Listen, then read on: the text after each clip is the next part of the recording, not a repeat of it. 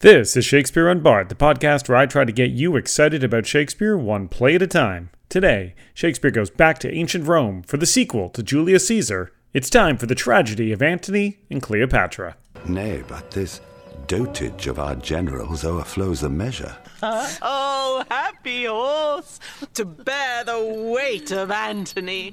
Give me a kiss. Even this repays me. I'll yet follow the wounded chance of Antony, though my reason sits in the wind against me. Go, fetch my best attires. I am again for Cydnus to meet Mark Antony. Come, thou mortal wretch, with thy sharp teeth this knot intrinsicate of life at once untie. Poor venomous fool, be angry and dispatch. Oh! Age cannot wither her, nor custom stale her infinite variety. All right, as always, we're going to start with a short summary.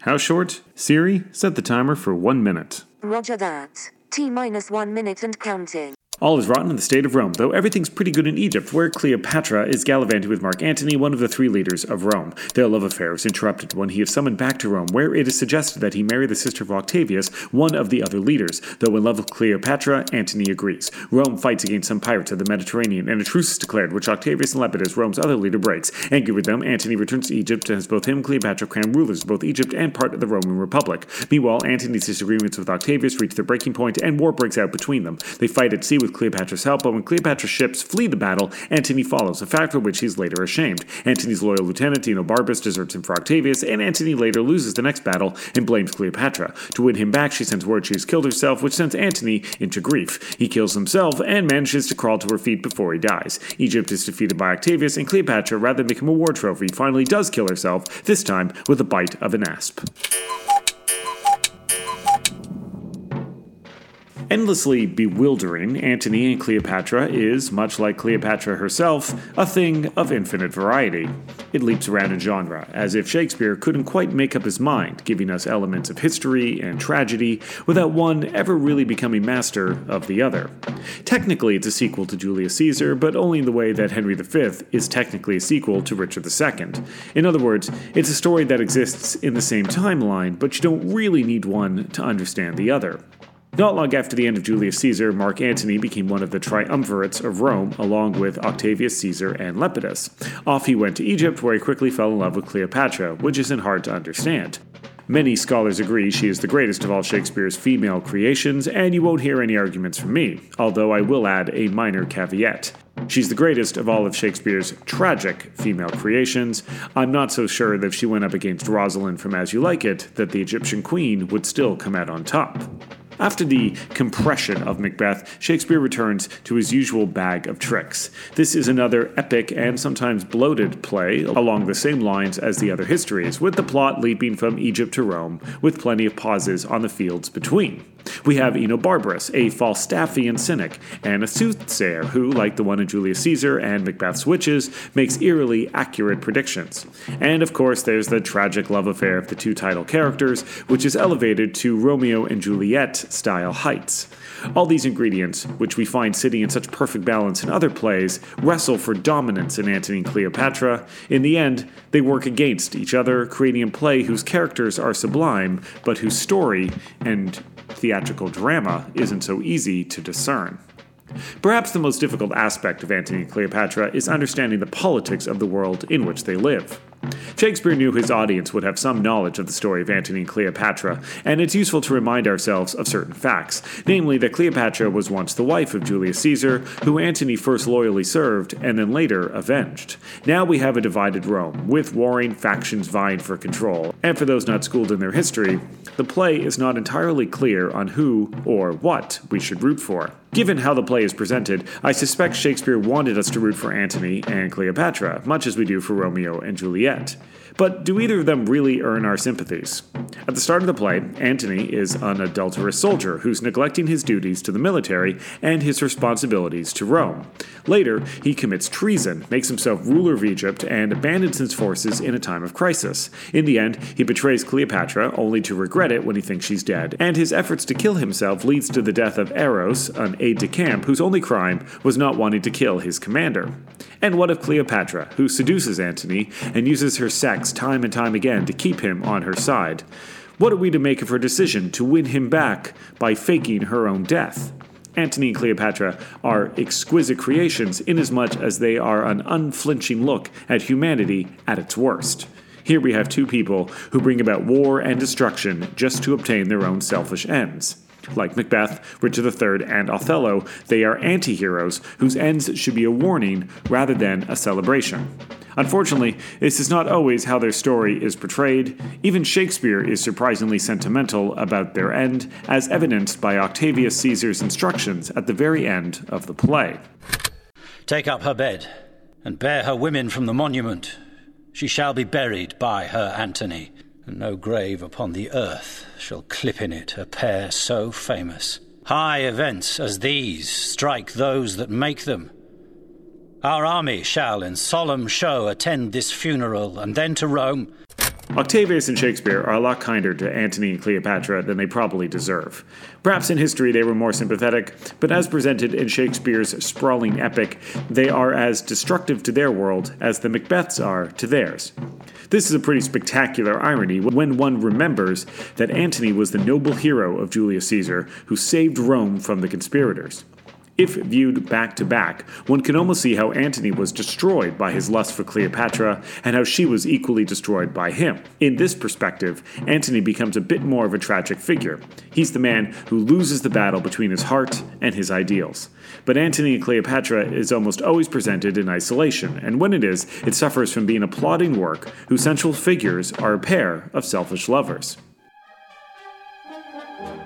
Usually, I applaud any writer who begins the action in medias res. Remember, that's the fancy term for when a story starts in the middle.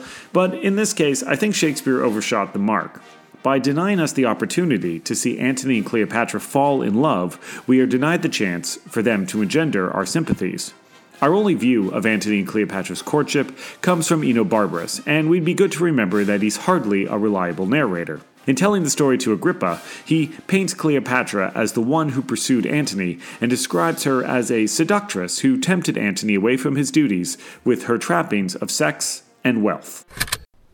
The barge she sat in, like a burnished throne, burned on the water. The poop was beaten gold, purple the sails, and so perfumed that the winds were lovesick with them.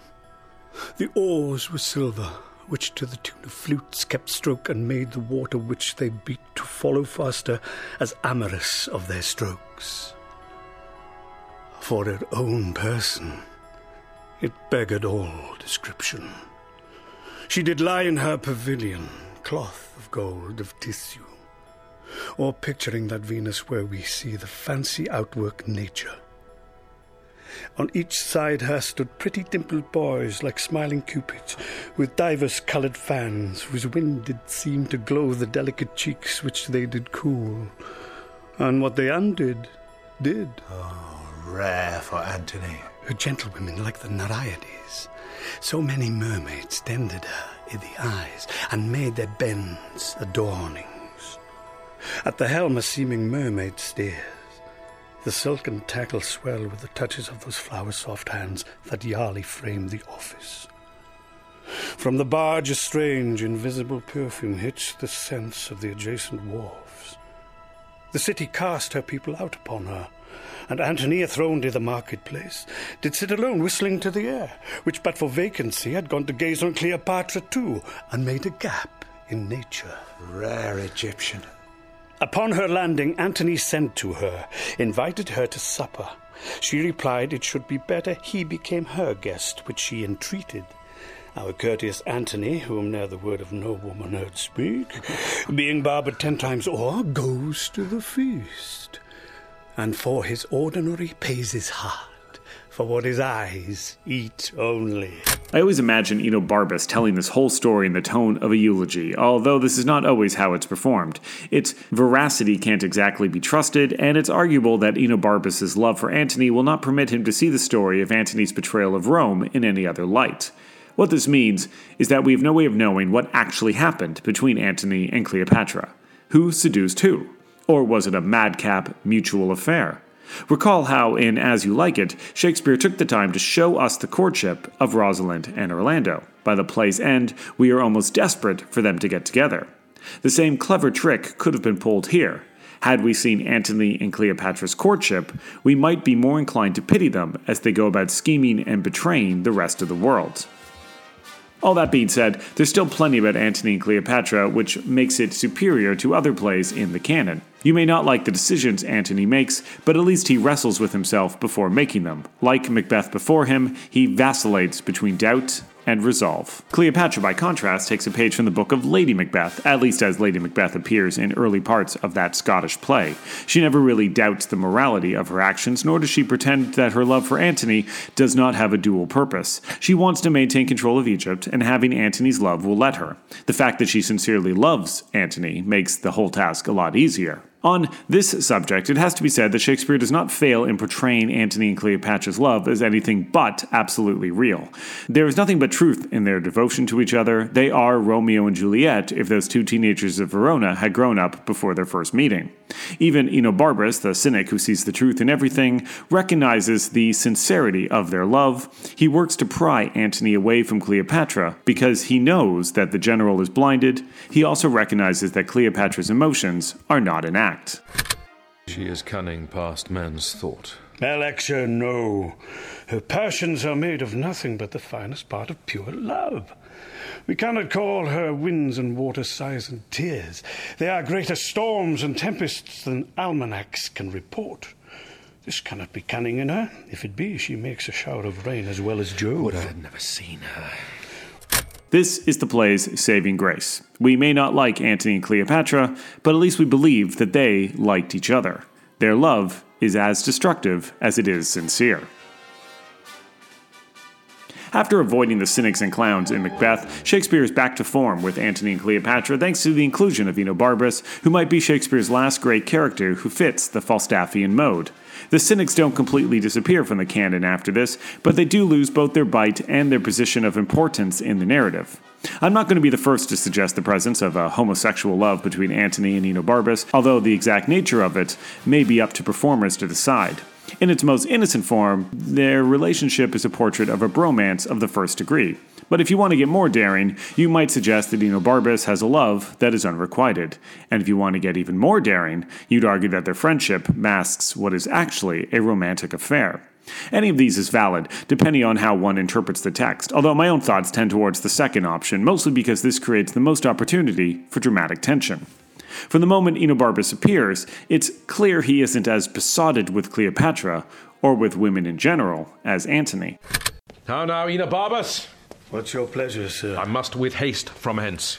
Why, then we kill all our women. We see how mortal an unkindness is to them. If they suffer our departure, death's the word. I must be gone. Under a compelling occasion, let women die. It were pity to cast them away for nothing. Cleopatra, cutting but the least noise of this, dies instantly. When he hears that Fulvia, Antony's wife, has died, Enobarbus cannot help but almost celebrate.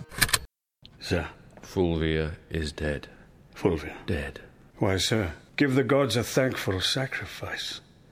If there were no more women but Fulvia, then had you indeed a cut, and the case to be lamented. This grief is crowned with consolation. Your old smock brings forth a new petticoat, and the tears live in an onion that should water this sorrow. Enobarbus has remained loyal to Antony despite his misgivings about Cleopatra, and Shakespeare does a good job presenting this and showing us the moment when Enobarbus begins to wrestle with his duty and his affections. Later, Antony will humiliate him when they meet with the triumvirates. Worthily spoken, Proculeius. Or if you borrow one another's love for the instant, you may, when you hear no more such words of Pompey, return it again. You shall have time to wrangle in when you have nothing else to do. Thou art a soldier only. Speak no more. That truth should be silent, I had almost forgot. You wrong this presence, therefore speak no more. Go to them, your considerate stone. The separation continues as Antony marries again purely for political reasons, and when war with the triumvirates breaks out, Antony ignores his advice. Your ships are not well manned. Your mariners are muleteers, reapers, people engrossed by swift impress. In Caesar's fleet are those that often have gainst Pompey fought. Their ships are yah, yours heavy. No disgrace shall fall you for refusing him at sea, being prepared for land. By sea, by sea. Most worthy sir, you therein throw away the absolute soldiership you have by land. Distract your army, which doth most consist of war marked footmen. Leave unexecuted your own renowned knowledge. Quite forego the way which promises assurance, and give up yourself merely to chance and hazard from firm security. I'll fight at sea. They lose the battle at sea, but Enobarbus remains loyal to Antony, although he is quick to blame Antony for choosing Cleopatra over his duties as a soldier. Just as Falstaff is eventually rejected by Hal, so too is Enobarbus rejected by Antony when Antony decides to continue making war with their former Enobarbus realizes that Antony is lost and will continue making bad decisions, and at last he abandons Antony. All this can be viewed as a soldier simply coming to terms with a commander who has been corrupted, but the character arc is more moving if viewed through the lens of unrequited love. Enobarbus has seen Antony leap from Fulvia to Cleopatra to Octavia and back to Cleopatra. He has also leapt from Rome to Egypt and abandoned his former friends. Enobarbus not only sees that he will never have Antony's heart in a romantic sense, he also understands that Antony will never care about anything but himself. In short, he has spent all this time loving a man who does not deserve it. All this sets up Enobarbus' tragic conclusion when Antony sends him his golden chests after he abandons Egypt for Rome. Antony could have just kept the money for himself, but he sends it to his friend out of loyalty. Enobarbus, already guilt ridden over his actions, now comes to believe that he was wrong to abandon Antony. Antony's deed proves that the general was not beyond redemption, and Enobarbus immediately regrets what he has done. I am alone the villain of the earth, and feel I am so most. O Antony, thou mine of bounty, how wouldst thou have paid my better service when my turpitude thou dost so crown with gold? This blows my heart. I fight against thee. No. I will go seek some ditch wherein to die. The foulest best fits my latter part of life. To be honest, this whole moment is far too quick, and while I get what Shakespeare was driving at here, I've only ever really been moved by Enobarbus' death when I've seen this play performed. Perhaps as another example when actors are needed to fill the space between the lines. Like Falstaff, Enobarbus has an empty death. Falstaff dies and Hal goes on. So too does Antony go on without Enobarbus. It's arguable that Hal never learns of Falstaff's death. It's equally arguable that Antony dies without ever knowing that his friend is also gone. And now on to Cleopatra, that grand dam of Shakespeare's tragic women. Not surprisingly, the litany of largely male scholars and academics have tended to veer towards depicting Cleopatra as a seductress who used her feminine wiles to tempt poor Antony away. This is, of course, the same theory that leads many people to blame Eve for what happened in Eden, forgetting the fact that temptation, like the tango, needs two people for it to be done correctly. Eve offered the apple, and Adam took it, so which of them is really to blame? Cleopatra has been compared to Eve. Remember that it's a serpent who brings about her death, which seems to be a way for male academics to relieve Antony of any responsibility for all that he did. This is, of course, pure foolishness, for Antony and Adam both had free will. Each had the chance, when faced with their own particular forbidden fruit, to say, Yeah, no, this seems like a bad idea. Cleopatra does use her sex as part of her efforts to wield power, but it would be erroneous to suggest that she spends the play manipulating Antony simply as a means of gaining power over Rome. I have no doubt this may have been on her mind when he first arrived. Recall Enobarbus' description of how she appeared on that golden barge, but it's also clear that by the time Shakespeare's play begins, any duplicitness is gone. As I've said before, Shakespeare's version of these famed lovers depicts an affair that is as passionate as it is sincere. Cleopatra ceased to be a mere seductress the moment she began to sincerely care for Antony. When she manipulates Antony, it's done not for the sake of Egypt, but rather for herself. There's a reason, I think, that Shakespeare waited so long to write about Antony and Cleopatra. The story of a mercurial female ruler might have hit too close to home in Queen Elizabeth's England. Cleopatra is Egypt's queen, and the fact that she brings about destruction for those around her, and arguably for Egypt itself, might have felt like a story too daring to tell with an actual queen in the crowd. It's hard to know whether Shakespeare wanted to portray Cleopatra as a good ruler or a bad one. We don't ever see her at the height of her power, and when it comes time for the battle scenes, it's Antony who we see in combat, while Cleopatra is offstage. When we do see Cleopatra holding court, she suffers from wild mood swings and emotional instability.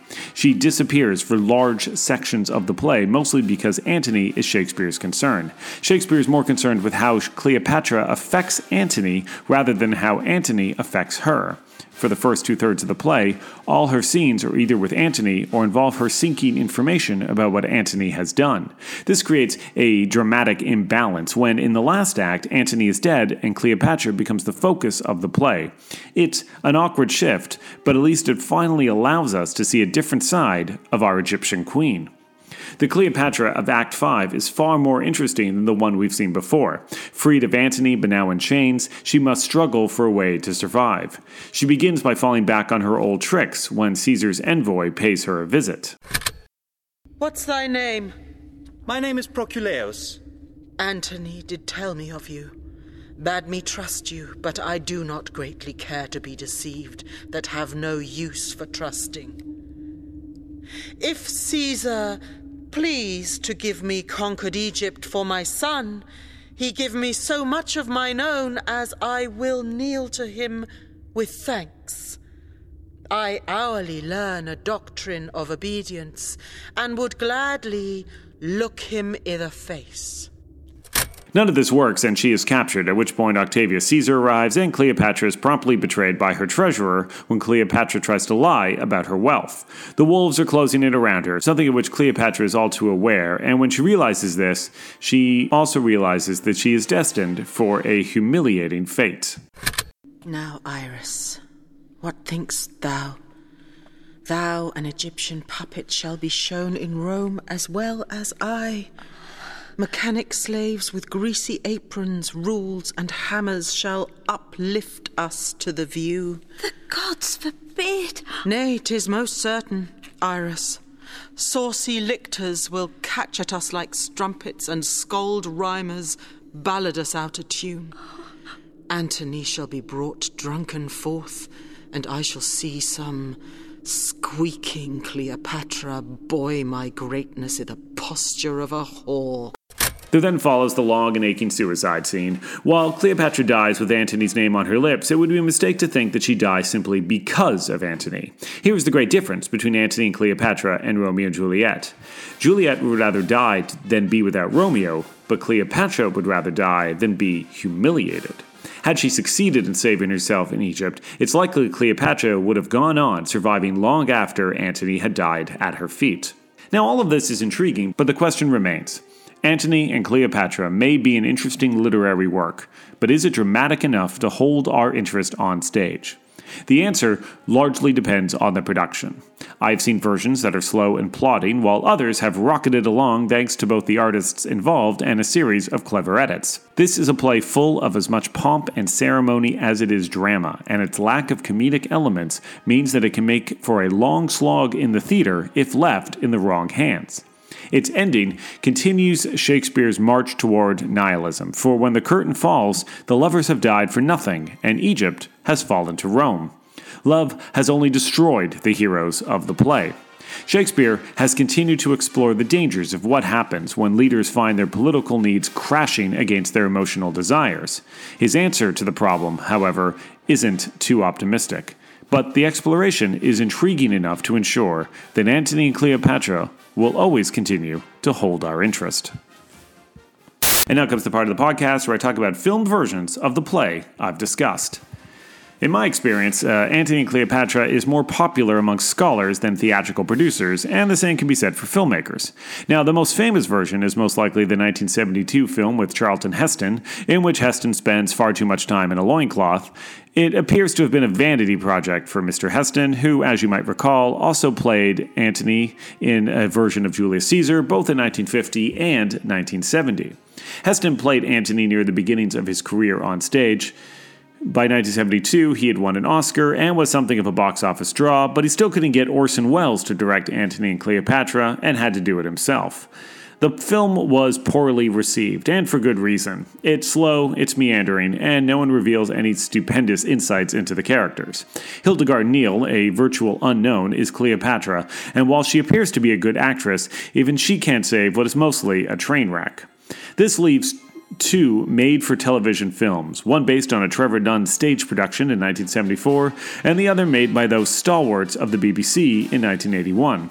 To be honest, both of these productions suffer from a plodding pace, but if I had to choose, I'd watch the Trevor Nunn version, if only because Enobarbus is played by a young Patrick Stewart, who is as terrific there as he's ever been. Thankfully, we also have one more recent production by Canada's Stratford Festival. Filmed in 2015, it features a troupe of fine Canadians in an energetic production, which isn't to say that it's any shorter than the others, it's about three hours, but at least this production has a much more lively feel. Geraint Wyn Davies and Yanna McIntosh play the respective lovers, and they do a great job portraying the lust that muddles their senses and brings about their ruin. Directed by Gary Griffin, it's your best bet if you want to dip yourself into this complicated and forever challenging play. As always, I'll leave links to everything I've discussed on the show page. Well, that's it for this episode of Shakespeare Unbard. Next up, Shakespeare dips into fantasy and fairy tale with Pericles, the Prince of Tyre. If you've enjoyed listening to Shakespeare Unbard, please check out my website at www.joelfishbane.net, where you can find all the other episodes of this series and hey, while you're there, why not figure out how to get your hands on a copy of my book, The Thunder of Giants? Published by St. Martin's Press, it's about two eight foot tall women who struggle to survive in a world much too small to contain them. Pick up your copy today, preferably at full price. Thanks so much for listening to Shakespeare Unbard. That's 31 plays down, 7 to go. Will Shakespeare as a play. Let's go and cough through it.